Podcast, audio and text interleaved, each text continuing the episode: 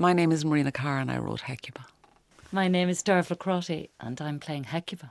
My name is Declan Conlon and I'm playing Agamemnon in Marina Carr's Hecuba. I'm from County Offaly and I went to school in the Sacred Heart School in Tullamore and I also went to the presentation nuns in Mountmellick and then I went back to the Sacred Heart School in Tullamore. They couldn't get enough of me. I am from Cavan, the town of Cavan.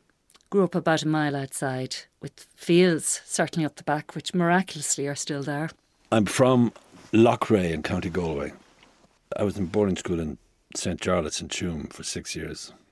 A hellhole, sort of Dickensian boarding school. I went to school at Loreto College, Cavan. Yeah. Hecuba is about uh, the Queen of Troy in the aftermath of the Trojan War. Euripides very famously wrote a play called Hecuba, a play I admire, but disagree with certain aspects of, particularly the way he has portrayed Hecuba. Suppose what you have to remember is when the Greeks were writing these plays, they were trying to start the polis. They're trying to start a country, effectively. They're bringing all the warring bands together, and they're trying to establish law and you know all the, all the all these wonderful things that we have inherited from the idea that was the Greek state. And Nietzsche talks about this, and he talks about the Greeks having to invent all this stuff. That it wasn't some decoration, whatever. It was necessity because they were absolute savages. So things like truth and beauty and uh, the birth of law which you have in the Oresteia, you know, the first law court. They were concerned with all these things. So they're also concerned with portraying, I think, how the model citizen behaves. So these these plays would be kind of salutary. There would be lessons in, in living as well as everything else, as well as being great tragedies and satire plays or whatever. I have played Hecuba on on the stage in the Swan in the RSC at Stratford. So this is a very happy revisiting of that intense and special time. And uh, wonderful to play with new players and, and hear the other contributions in a completely different way. And, and hope that my contribution is completely influenced by that too, because it's three years since I've done it. So there must be some internal reworkings. Agamemnon is the head of the Greek army, the conquering hero, and in the play is confronted with the now deposed queen, Hecuba, and he's a nervous man, I think. He's not popular. He's aware that he's not popular. He's conscious that his men, or at least he thinks that his men don't like him. I don't know whether they rate him or not, but they don't like him. And he's been away from home for a very long time. What is it like to play Hecuba, a woman who's stripped of the few things that she has as the play progresses? It sort of maybe is a little bit like Marina mentioned a journey into nothingness, a, a journey into completely being unburdened and unhooked from the world to the point that she cannot continue anymore. And I think she just lies down in front of the pyre on which her last child is burning and dies, expires. So it's a, an enormous pleasure to um, revisit and, and to speak it and to embody this woman. He's confronted by a queen in whom he recognizes, I think, all the things that he feels he doesn't possess grace and breeding and thousands of years of legitimacy. And I think in the course of this play, he's, well, the play is basically their meeting. You know what's really interesting is people talk about me and the Greeks all the time. I've written more plays that have nothing to do with the Greeks than I have that have to do with the Greeks. And I'll tell you why it is. Do you really want to know why it is? Because when I wrote By the Bog of Cats, and it was reviewed hither and yon, and nobody picked up that it was based on Medea. And ever since then, everything I write is based on the Greeks because they will not be caught out again. So I've been told every play I write is based on the Greeks. and it's ridiculous.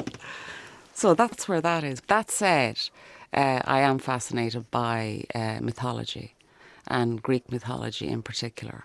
And several of the plays, yes, are like Bog of Cats is based on Medea. Hecuba is based on Euripides' Hecuba. Um, I did a play called Ariel, which is loosely based on the Oresteia.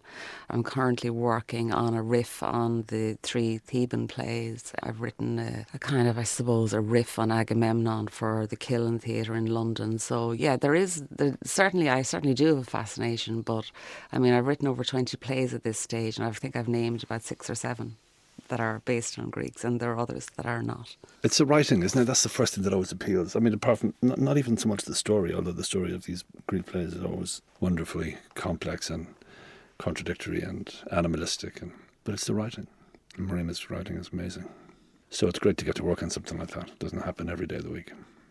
Performing this for radio, yes, it's it's necessarily very different from from performing it on stage. I mean, on stage, we also performed a full version of the sacrifice, in which I mean, quite she wasn't literally murdered in front of my eyes, my daughter, but you you had to get into a, a space where you could imagine that and where your heart was racing insanely and where there wasn't a night that I wasn't in a terrible place, you know, in, in um, barely able to speak through tears, you know. So when you're on stage, those things are happening to you in a very real way. And, there's this marvellous tightrope between real feeling and then the technical necessity to, to speak or to move or to do any of the, the many things to, to keep the action going. So here we don't have, I don't have, and you don't have an accumulation of events. So maybe it's a bigger imaginative leap, or maybe the writing comes more into its own. Actually, trying to anticipate this, trying to hear how this translates to somebody sitting down with a cup of tea in their own kitchen. And I think I'm learning now, uh, quite late on, that the thing is to strip it back and leave it as unencumbered as possible but but to be completely at the centre of it yourself. But it's amazing where plays do come from. You know, the little snippets or the detail that can ignite if you're in the mood. The idea for Marble came from um, a fabulous story that uh, Fiona Shaw told me one night in London, and it was a story that Ted Hughes had told her. I just love the etymology, shall we say, or the genealogy of this story and how I came to write it. And the story was this uh, Ted Hughes was uh, at a poetry reading with an Icelandic poet, and uh, Fiona Shaw was there as well. And after they were sitting around chatting, and the Icelandic poet told Ted Hughes and Fiona Shaw this story. And the story is basically this there was an Icelandic fisherman, an Icelandic farmer, and they were great friends. And the Icelandic farmer turned around to the Icelandic fisherman and said, um, Last night, my uh, I dreamt I was making love to your wife.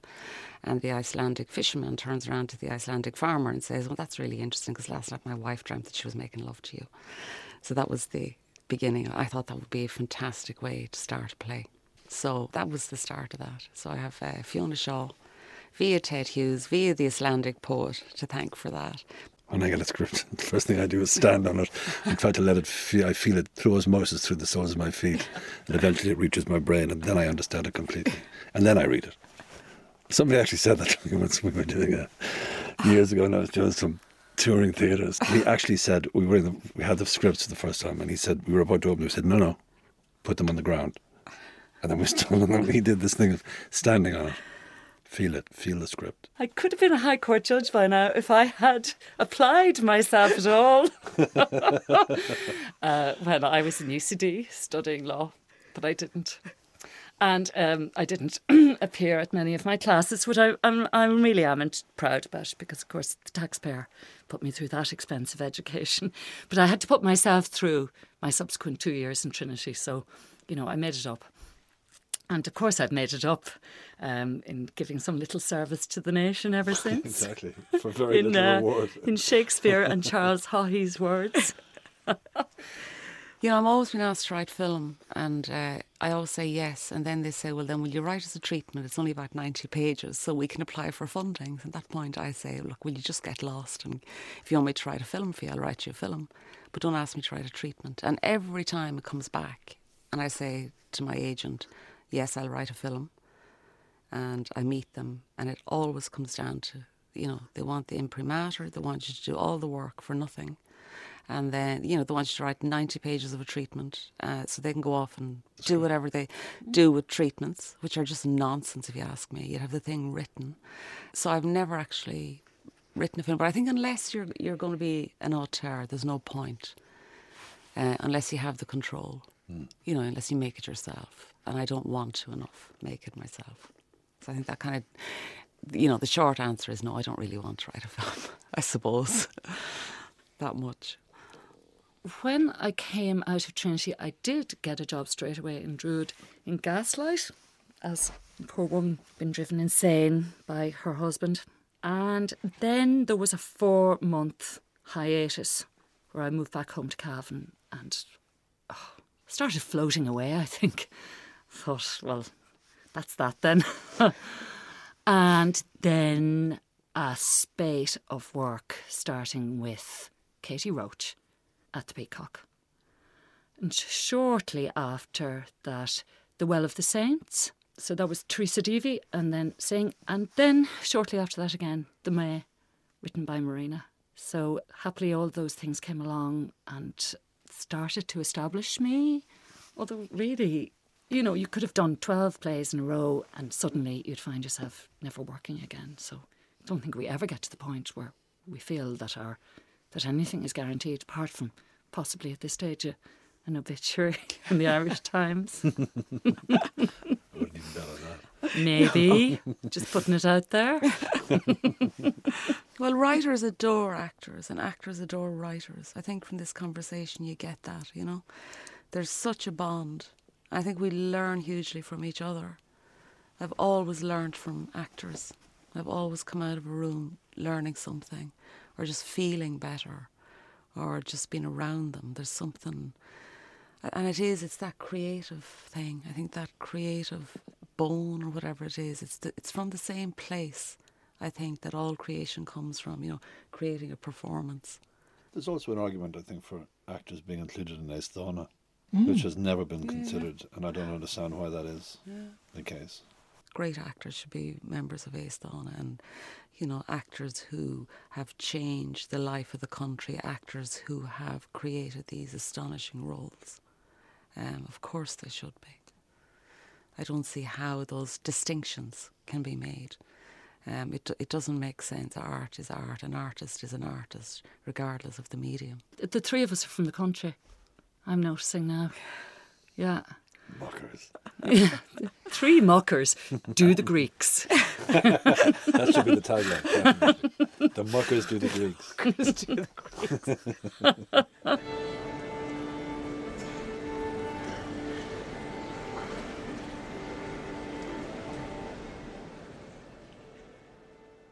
And in that edition of In the Wings, you heard playwright Marina Carr with actors Declan Conlon and Dervla Crotty. They were discussing Marina's version of Euripides' Hecuba, next week's Drama on One. Sound supervision was by Gar Duffy. The programme was produced by Kevin Reynolds. And to listen back to this and over a hundred plays in the RTE archive, take a listen to rte.ie slash drama on one. rte.ie forward slash drama on one.